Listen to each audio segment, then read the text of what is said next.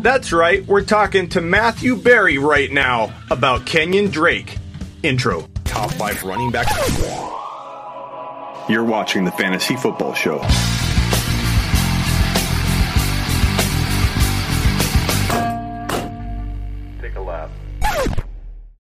Okay, we're joined by Matthew Berry, the GOAT himself of fantasy football. Matthew Berry, I appreciate you coming on the Fantasy Football Show. Welcome. Thank you, my friend. Let's get into some fantasy football. Sure. Kenyan Drake is one of my biggest breakout candidates for 2020. This is the Dalvin Cook of 2020, and, and I can say that because his Wow. ADP is in the second round, much like Dalvin Cook's was. And I feel like the writings on the wall, the top five running back numbers are in the cards. Um, he had, uh, if you look at weeks 9 through 17 when the Cardinals acquired him, he was depending on your scoring, four or five for running backs in, in 2019. That's that's huge. And then he had 300 and uh, it was 363 yards and seven TDs in his final three games. Now this isn't smart math.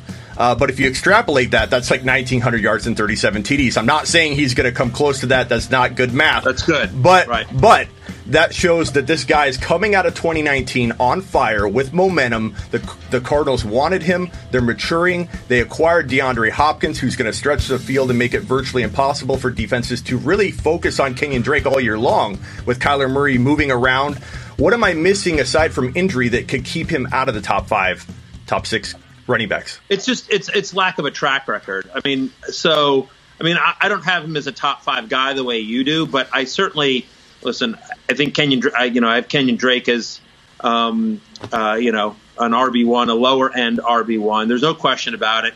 You talk about, um, you know, what he did since he joined Arizona last year in eight uh, in week nine, averaged 18.9 touches a game, so the volume was there.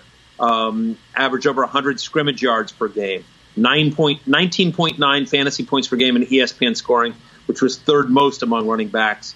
Um, he played on 79% of snaps. That's the other thing is he's not he wasn't coming off the field, right? And to your point about we know how much uh, Cliff Kingsbury likes to throw the ball.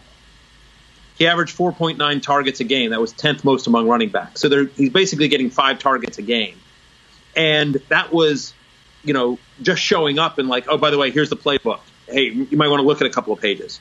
Now he comes in the season knowing he's the guy. David Johnson's been moved to Houston. Chase Edmonds is a backup. They like him, but it's going to be Kenyan Drake. There's no question about it. So I think it's I think it's track record um, and injury history are the only concerns there, right? We just haven't seen him do it for a sustained period of time. It's not like he's a rookie. He's been in the league for a while, and he's a guy that. Here's the other thing. Another day is here, and you're ready for it. What to wear? Check. Breakfast, lunch, and dinner? Check. Planning for what's next and how to save for it? That's where Bank of America can help.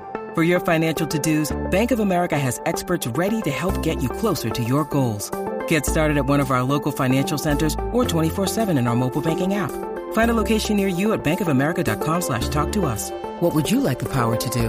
Mobile banking requires downloading the app and is only available for select devices. Message and data rates may apply. Bank of America and a member FDIC. is that he's never been a feature back in his NFL career. He was from week nine on last year, but he wasn't at Alabama and he never was at Miami under two different regimes, right? I mean, he had, you know, sort of two different, you know, wasn't under Brian Flores, wasn't under Adam Gase. No one has ever seen, looked at Kenyan Drake and said, yeah, you're a workhorse. Why is that? We don't know. He was last year from week nine on, and they've re- they've paid him, so the expectation certainly is he's going to be there.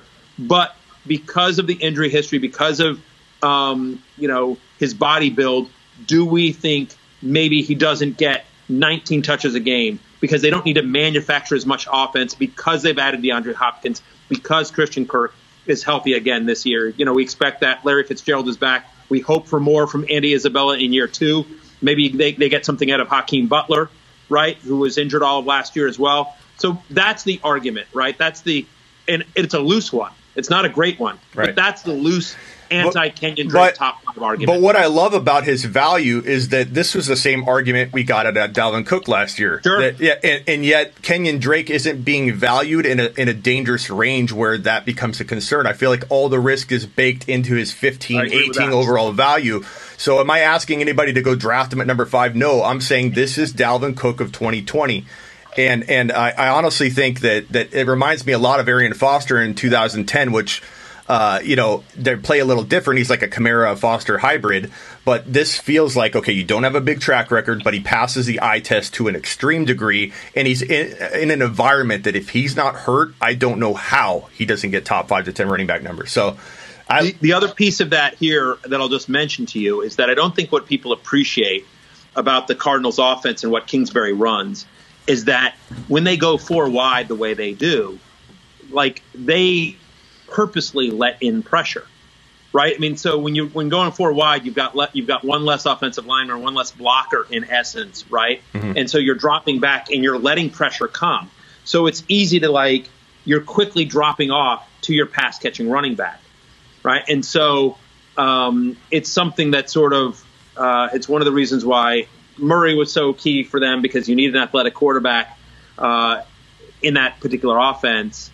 Uh, I totally buy the argument. I totally buy the argument. I, I agree with you that the, the risk is baked in, and um, uh, he he could be that offense could be special. And, and that offense could be very. And special. I love Chase Edmonds a lot too. You pair him with Edmonds, lo- locked and yeah. loaded. Um, Kyler Murray, what are your thoughts on Kyler Murray now that he gets DeAndre Hopkins, top five running back? You're watching the Fantasy Football Show.